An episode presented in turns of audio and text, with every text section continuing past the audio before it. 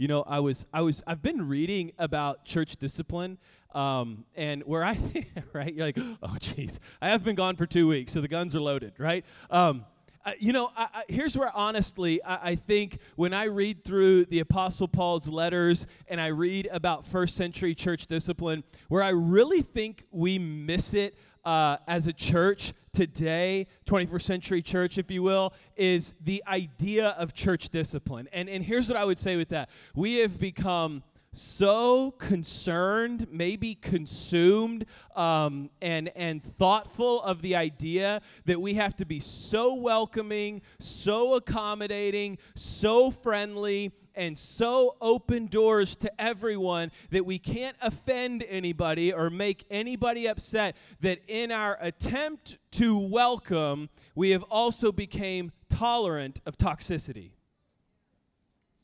Now, hear me. I am chief of open the doors. I love everybody. I want every. I, am not talking about welcoming in the community into our church. I'm not talking about welcoming people into our church. What I'm talking about is welcoming them in, and no change happens in them, and we become tolerant and acceptable of their toxicity over and over and over and over. That's the challenge, right? And so let me read to you really quick what the apostle Paul says to Timothy when it comes to this. And man, if you if you began to read church discipline in the first century, I'm telling you, Paul called everyone from Satan to casting them out to Satan to throwing people out of the church. I mean, he put up with zero toxicity from the body of Christ. There was no place for it in the body of Christ. He was done with it. He would confront it head on. Matter of fact, if you read most of his letters, most of them are confronting. Read 1st and 2nd Corinthians. That is just hammer, meat, nail. You're toxic. You're out of line. Fix your behavior or get out of the church. Like he is just, he's intense with it. And I don't want you to misinterpret me, okay? So let me give you context to this passage that I'm going to read, all right? This is Paul writing to Timothy, who is a pastor, engaging the church body about the toxicity that exists in their church body, okay? This is not, hey, let's welcome people from outside. Oh, no, no, no, you don't belong here. You can't come in here. None, none of that is happening here, right? And none of that better be happening in here. We love everybody. We welcome everybody. But if you spend six months here and you're the same toxic person you were six months ago as you walked in today, and you just expect us to deal with it, tolerate it, and accept it, this is what Paul has to say. 2 Timothy 3 1 through 9. You should know this, Timothy that in the last days there will be very difficult times. Listen to the description of the people. For people will love only themselves and their money. They will be boastful and proud, scoffing at God, disobedient to their parents, and ungrateful.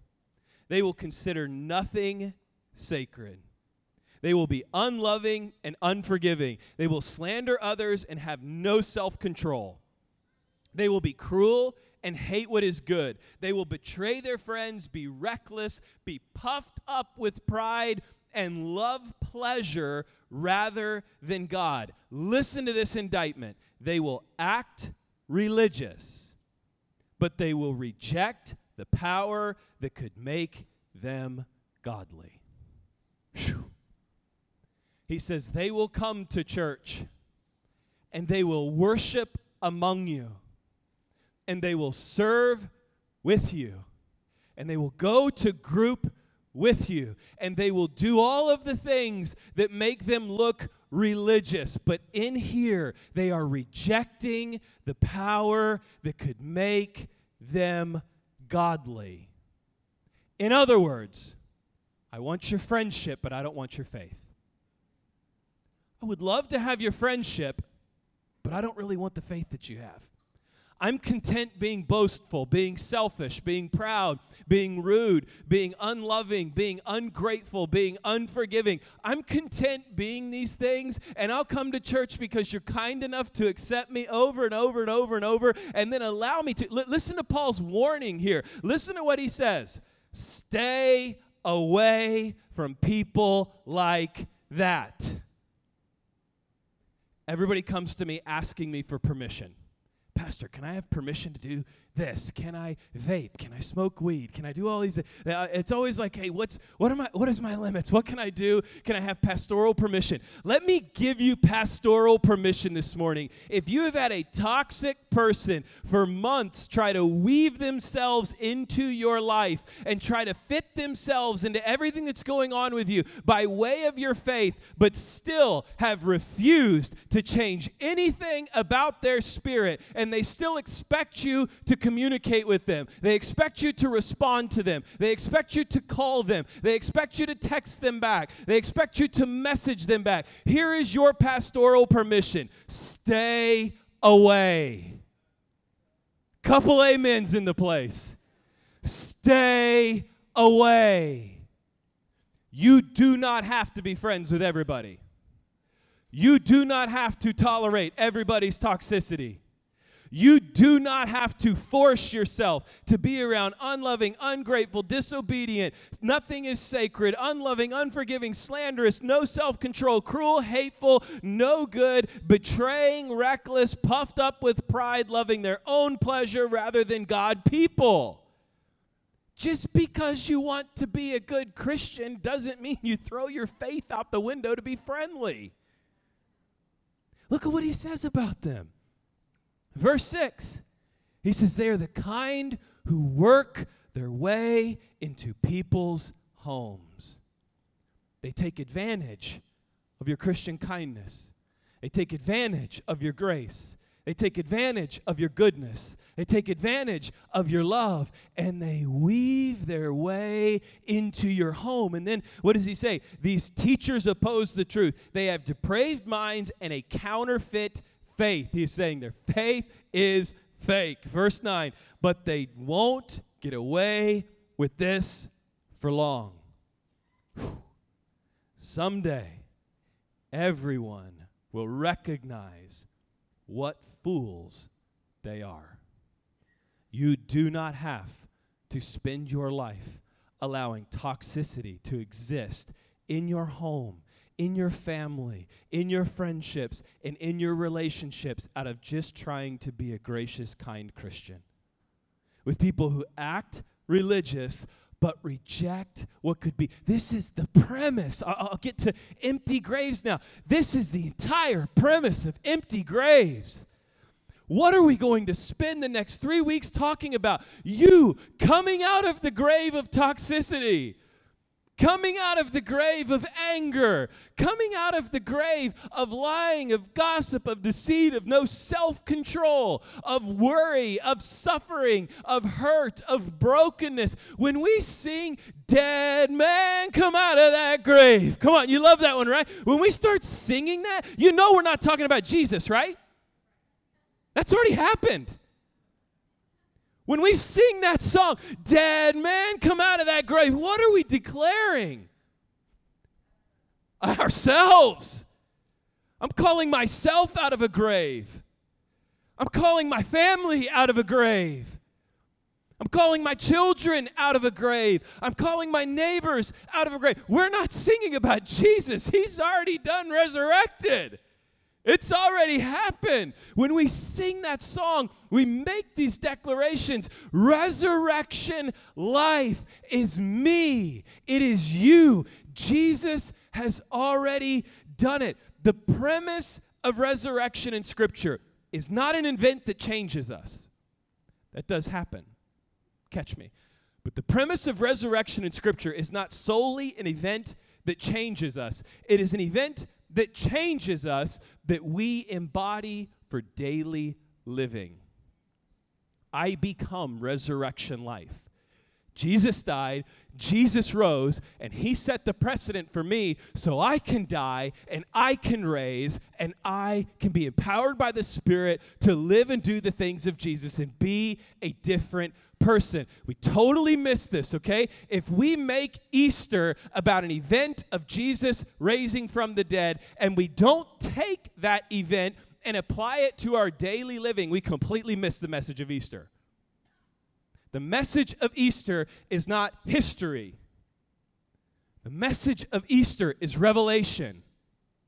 And it is this revelation that Jesus died, Jesus rose, I die, I rise, I am a new person. Jesus said it himself, John chapter 11, verse 25. Jesus said to her, I am the resurrection and the life.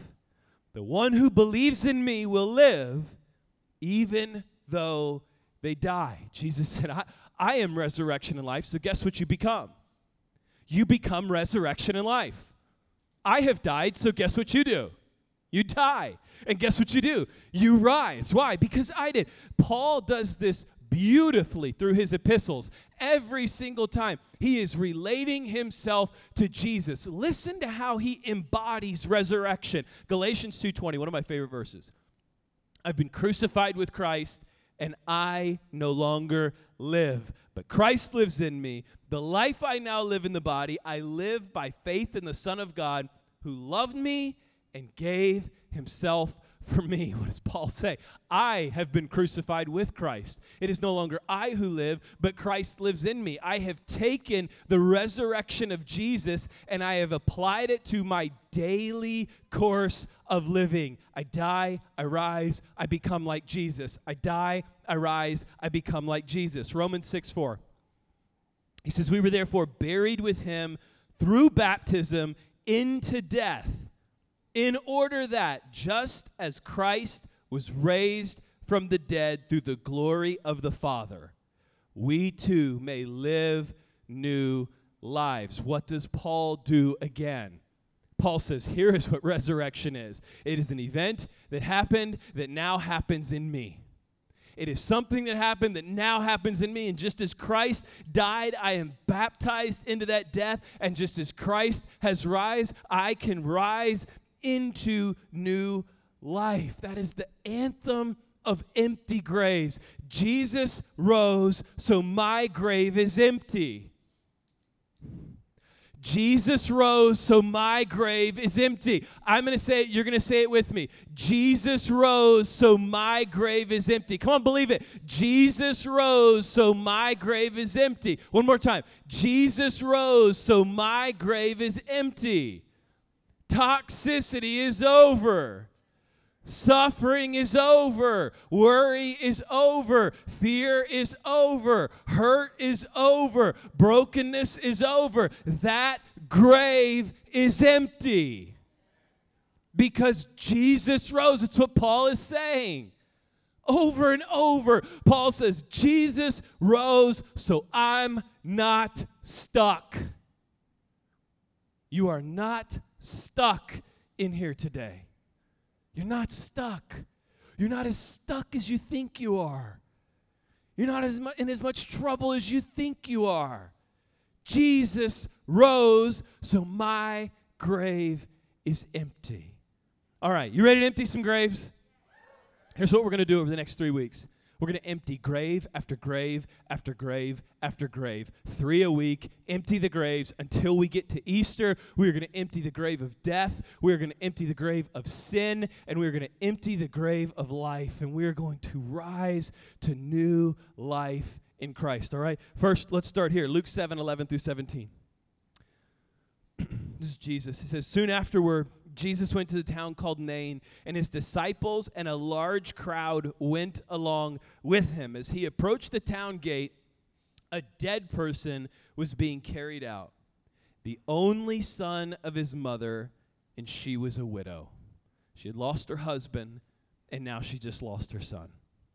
And a large crowd from the town was with her. When the Lord saw her, his heart went out to her, and he said, Don't cry. Then he went up and touched the bier they were carrying him on, and the bearers stood still. He said, Young man, I say to you, get up. The dead man sat up and began to talk, and Jesus gave him back to his mother. They were all filled with awe and praised God. A great prophet has appeared among us, they said. God has come to his people to help. This news about Jesus spread throughout Judea and the surrounding country.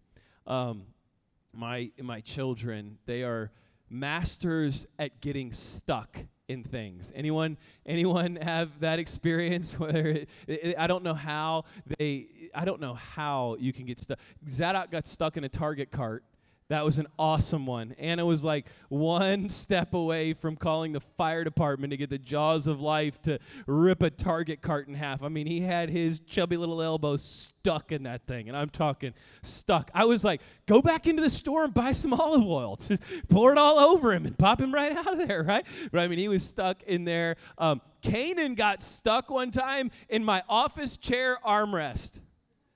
I'm talking, he sat down in my office chair, he pulled himself up to the desk, and then he decided he wanted to get out. So he turned and he tried to climb out underneath the armrest, and then he just he got pinned down by the armrest, and his legs weren't long enough. So he's just sitting there kicking his feet, and he's like, "Dad, I'm stuck. Dad, I'm gonna break my back. Dad, I can't get out of here." And I'm like, "What are you doing?" How do you get stuck in the armrest of an office chair, right? But uh, one the other day, this was funny. You got to admit, this was a funny one. We were um, we went and got some food, and we had a a Cane's kids water cup. Uh, it was a Sunday, by the way. Where's Mike? Mike, I'm not cheating. It was a Sunday.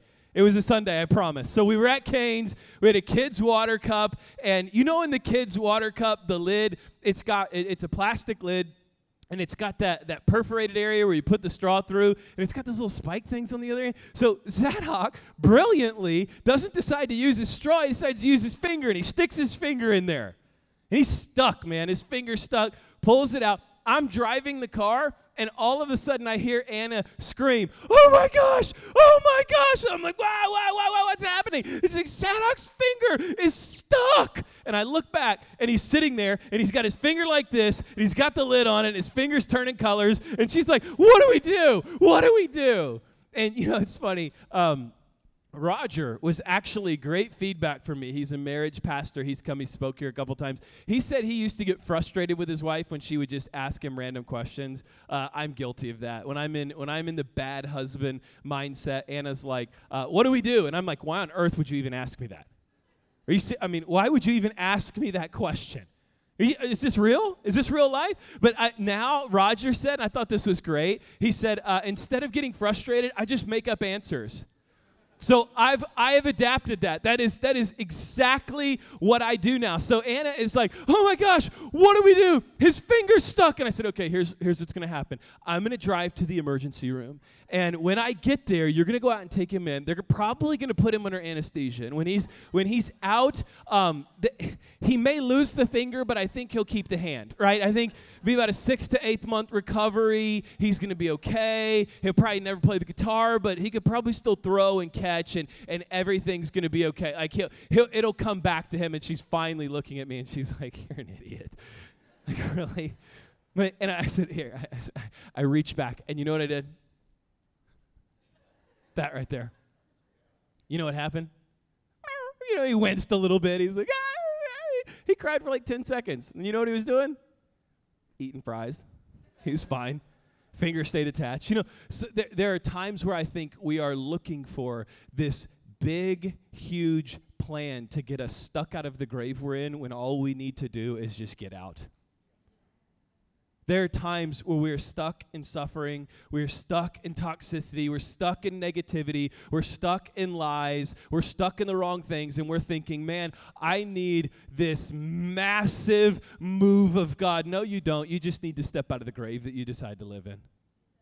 You just need to step out of it. You need to do the first thing that you need to do is just take one step towards Jesus and one step out of the grave that you are in and watch what will happen.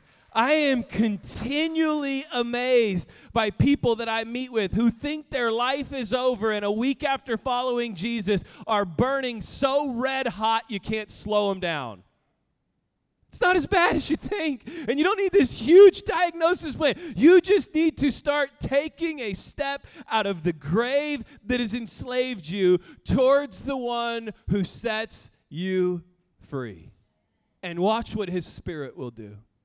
Watch what his power is capable of. I think that's part of the problem. We begin to make it all about us. Right? When we don't realize that the God who sent his spirit to dwell among us, to live within us, to set us free, is just waiting for a step. He's just waiting for the door to open to do a transformational work within us. Okay, let's jump in. We've got three graves to empty. The first grave this morning is the grave of weeping. It's the grave of weeping. It's the first thing Jesus does. Luke 7 11 through 12 says soon afterward jesus went to the town called nain and his disciples and a large crowd went along with him. As he approached the town gate a dead person that's why i'm on this a dead person was being carried out and the only son of his mother he was the only son of his mother and she was a widow. And a large crowd from the town was with her. When the lord saw her his heart went out to her, and he said, Don't cry. To give a little context here, to be a widow during this time in society was to be completely vulnerable and exposed. Women weren't allowed to conduct trade in the marketplace, they weren't allowed to do financial transactions. If a husband passed away, it was the responsibility of the son to manage the household. This woman losing her husband and then losing her son literally left her without anything. It was not just devastating emotionally, it was devastating financially, it was devastating socially. This was just an absolute abandonment for her of her protection in the world, of her security, and of the masculine presence that was required for her to continue on with her life. And yet, what do we see Jesus do? He looks at her, and the first thing he says is, Don't cry. Now, listen, Jesus was not being harsh. He was not being rude. What did Scripture say? His heart had compassion for her. He was not being harsh. He wasn't being rude. He wasn't being insensitive. He said, Don't cry because He is the only one who can bring her joy. You have to understand this. The one who says, Take up your mat and walk, is also the one who can say, Don't cry. Jesus can call you out of your suffering because he's the only solution. He can call you out of your dysfunction because he is the only one who can set you free. He can call you out of your hurt because he's the only one that can heal you. So when Jesus says, Don't cry, he's not saying, Dry your tears, boy. Come on, be a man. Stand up on your own two feet. He's saying, Don't cry. I'm the one who brings joy. Don't cry. I am the one who can help you. The only one who can help you is here. Listen to what he said Luke 6:21 right before. He said, "Blessed are you when you hunger now, for you will be satisfied. Blessed are you who weep now, for you will laugh." What is the beatitude that Jesus says? "Blessed are you who mourn, for you will be comforted." Blessed when you are more, you will be comforted. In other words, I can call you out of what you're into if I have the solution for it. Mother, don't cry. Joy is here. Mother, don't cry. Hope is here. Don't cry. Satisfaction is here. Don't cry. The answer you're looking for is here. You know why? Because Jesus was in that grave before you were in it, and he has already risen so that you can rise out of it. We miss this with Isaiah 53 talks about the sins of all, not in part but by whole. They were placed on Jesus at the cross. You know what that means? That means Jesus was in your grave of suffering before you ever made it in there. Jesus was in your grave of toxicity before you ever made it in there. Jesus was in your grave of anxiety before you ever made it in there. And he rose out of it to give you a pathway out. He is the answer. He can call you from where you're at because he can take you to where you need to go. He can say, Don't cry because he's the one who brings joy.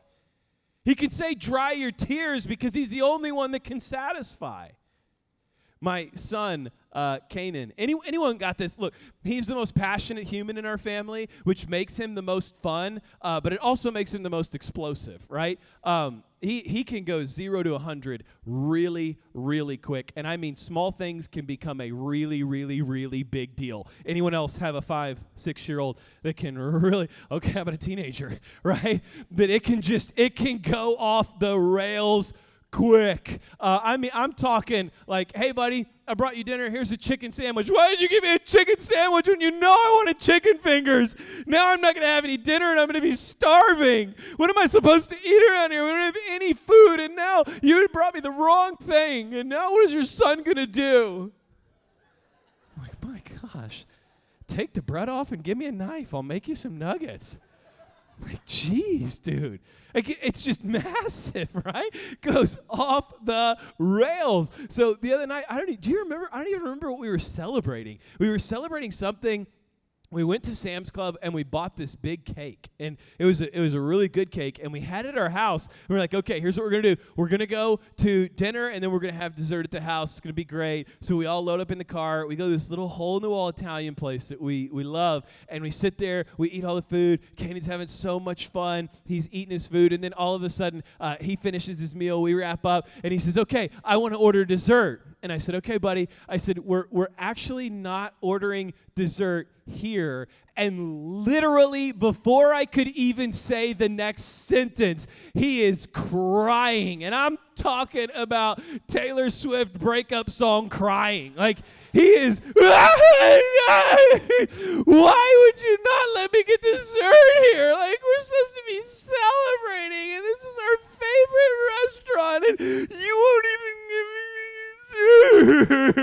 dessert. and I'm saying, dry your tears now.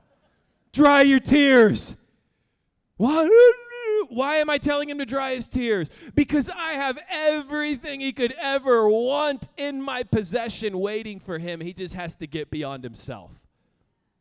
Why does Jesus say, dry your tears? Because everything that you're waiting for, he has everything He wants to sow into you, everything He wants to restore, everything He wants to heal. But at some point, we have to take a step out of the grave of suffering. I loved what Andy said the other day in our offices. He said, Suffering is not an excuse for toxicity. Suffering is not an excuse to just mail it in and be a jerk to everybody.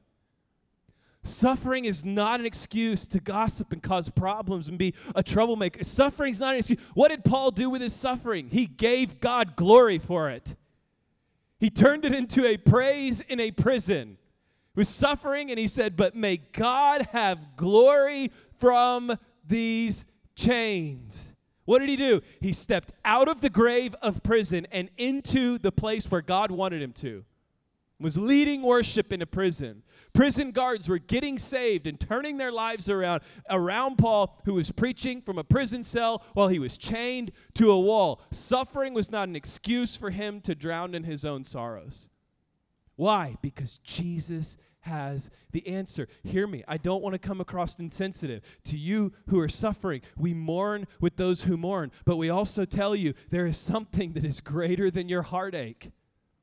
There is someone who is greater than your pain, and his spirit can bring joy and peace that transcends your understanding. You don't even understand what you're going through.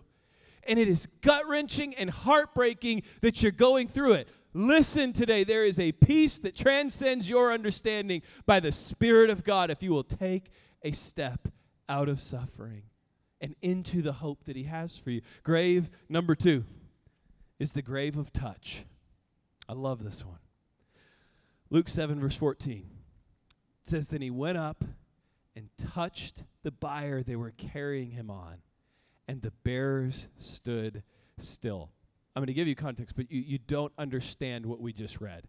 To reach out and touch a dead body in this Jewish culture was to become unclean for seven days and then have to have the approval of a priest to step out of quarantine.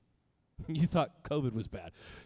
Let's go Luke 5, 12 through 13. This is just prior, okay? This is what happened just prior. Um, it says, While Jesus was in one of the towns, a man came along who was covered with leprosy. When he saw Jesus, he fell with his face to the ground and begged him, Lord, if you are willing, you can make me clean. Verse 13, listen to what Jesus does. Jesus reached out his hand and touched the man to touch somebody with leprosy, to touch somebody who was unclean, was to become unclean yourself. It was as if you were treated the same way that the leper was then treated. A chapter later, in Luke chapter 8, the woman with the issue of blood touches Jesus, and touch goes out from him. And what happens? She is healed. Why? Because in, in the world, if we touch something that is unclean, we become unclean. But in the kingdom, if we touch what is clean and we're unclean, it makes us clean.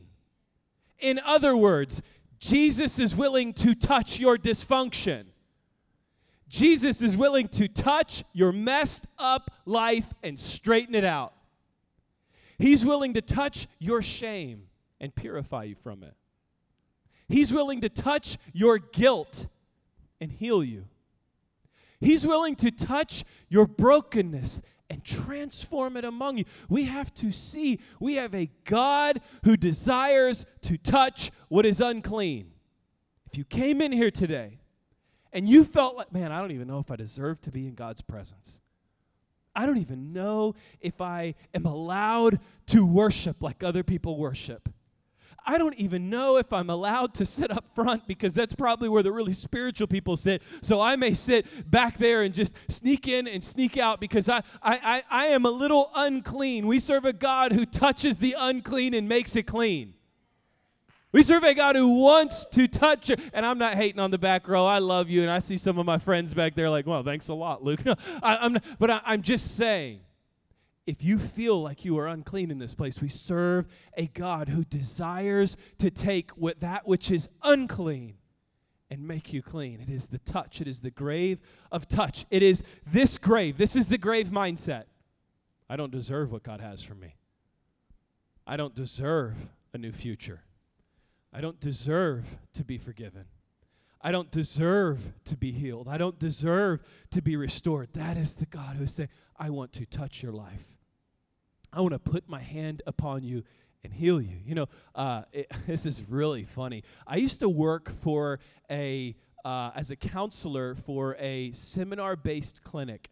And what we did essentially, it was called a personal effectiveness seminar. It was over a weekend. Uh, a guy named Wayne, who's a PhD, who was really brilliant, he led this thing. And we would get 30 to 50 people in a room and we would go all the way from what's called a child walk through wounds, through mindsets, through behaviors that would that would really heal the past and then prepare you for the future. We take the comfort zone, go through the bottom, and then explode through the top, right? So there was a lot of pushing, there was a lot of asking difficult questions. Why do you think you are the way you are? What has made you the way that you are? What is the hurt in your past that has kept you going in this behavior? Why do you act like your father when you hated your father? Th- those kind of questions, right? So we push and push. And when, when I was working on one particular weekend, uh, there was this man, I'm talking grizzly, big, strong, wore a flannel jacket over a t shirt every day and a hat on. He owned a tire shop. He basically looked like on Alaska, right? He was just this big. No, I'm just kidding. He looked like my dad, really.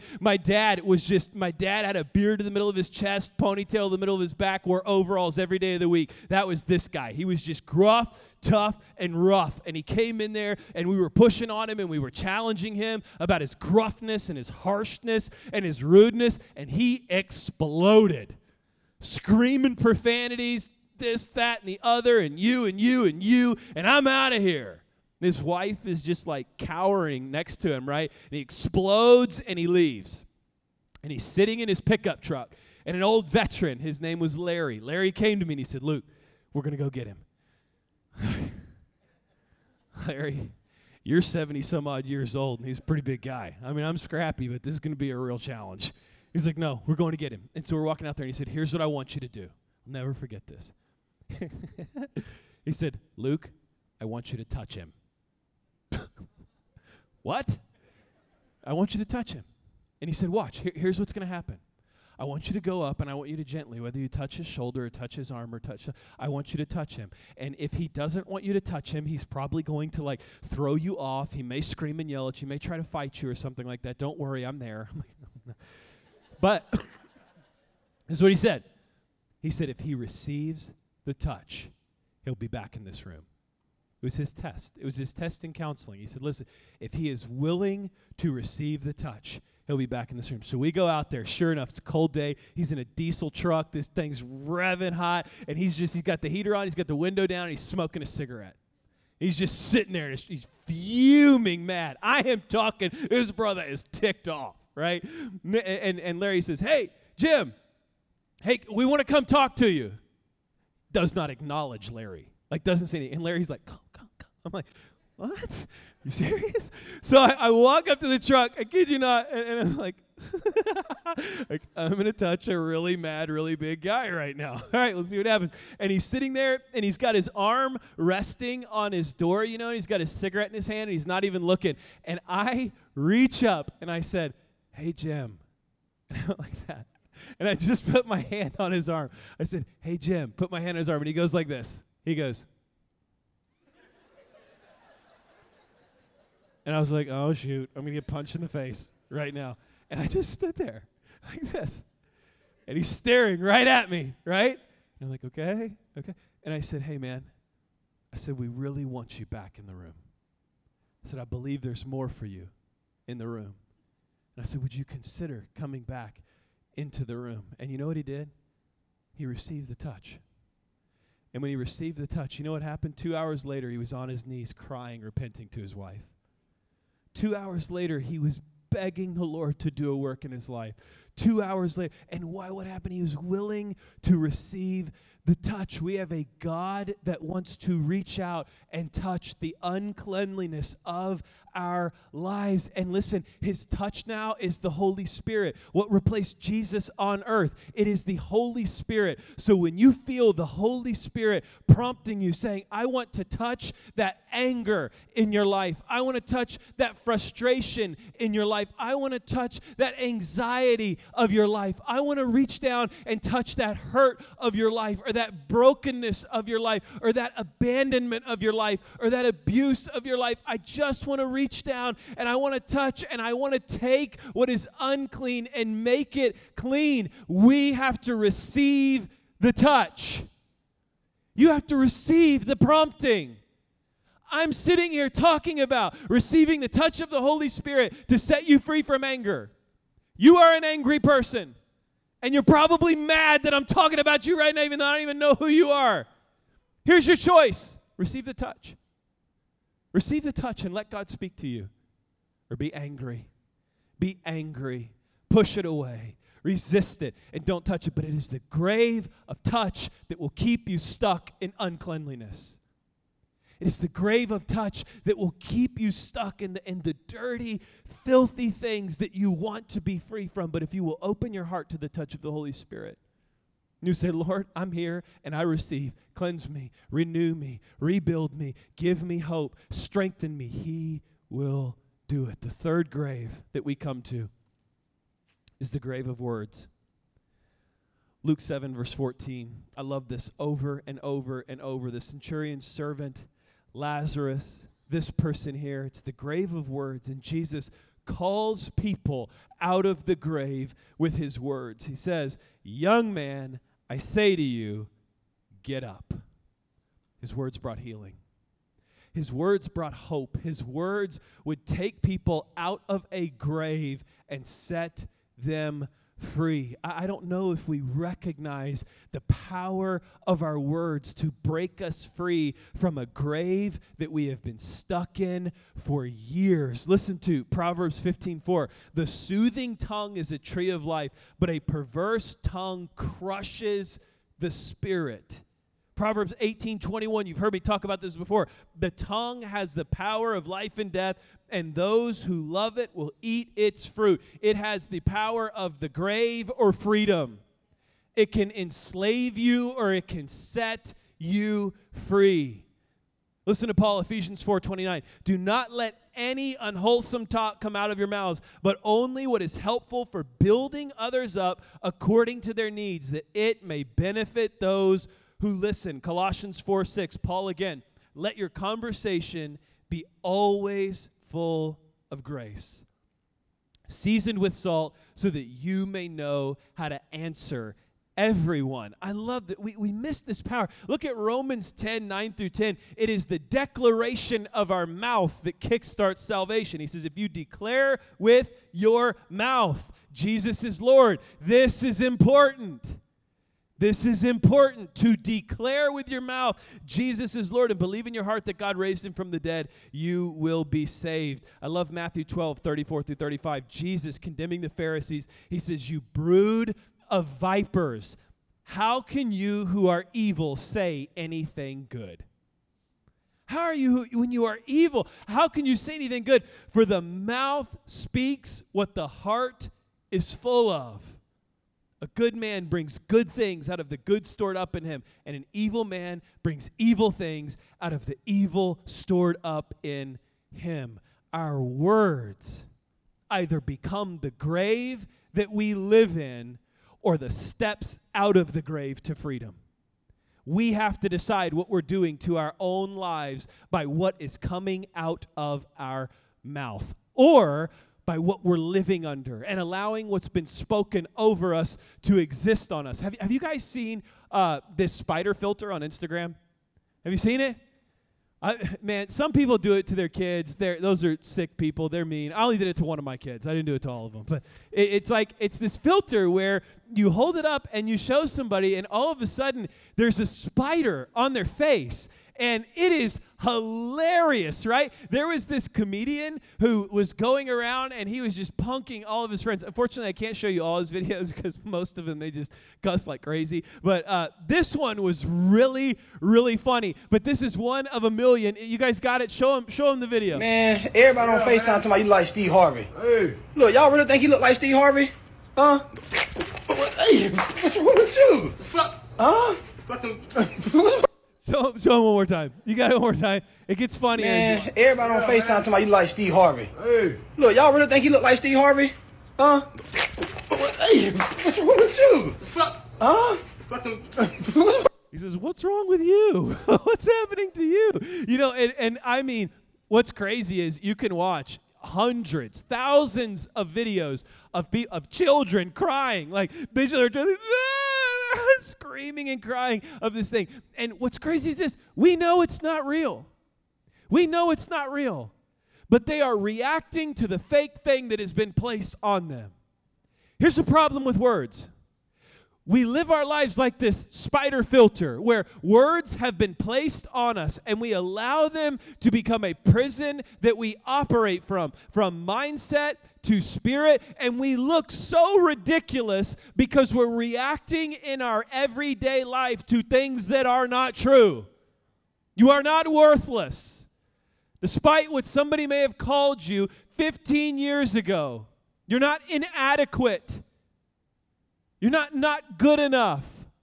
This is the problem with words as we live in this prison, this grave of words, but God calls us out of these by calling us his child, by telling us we are beloved, his beloved, by letting us know that he loves us, he has called us, he has elevated us, and we are more than conquerors through Christ who strengthens me. You don't live in the prison, in the grave of words anymore, but you have to start speaking it has to start coming out of your mouth first because the grave of words starts right here. The good thing is, the freedom of words starts right here.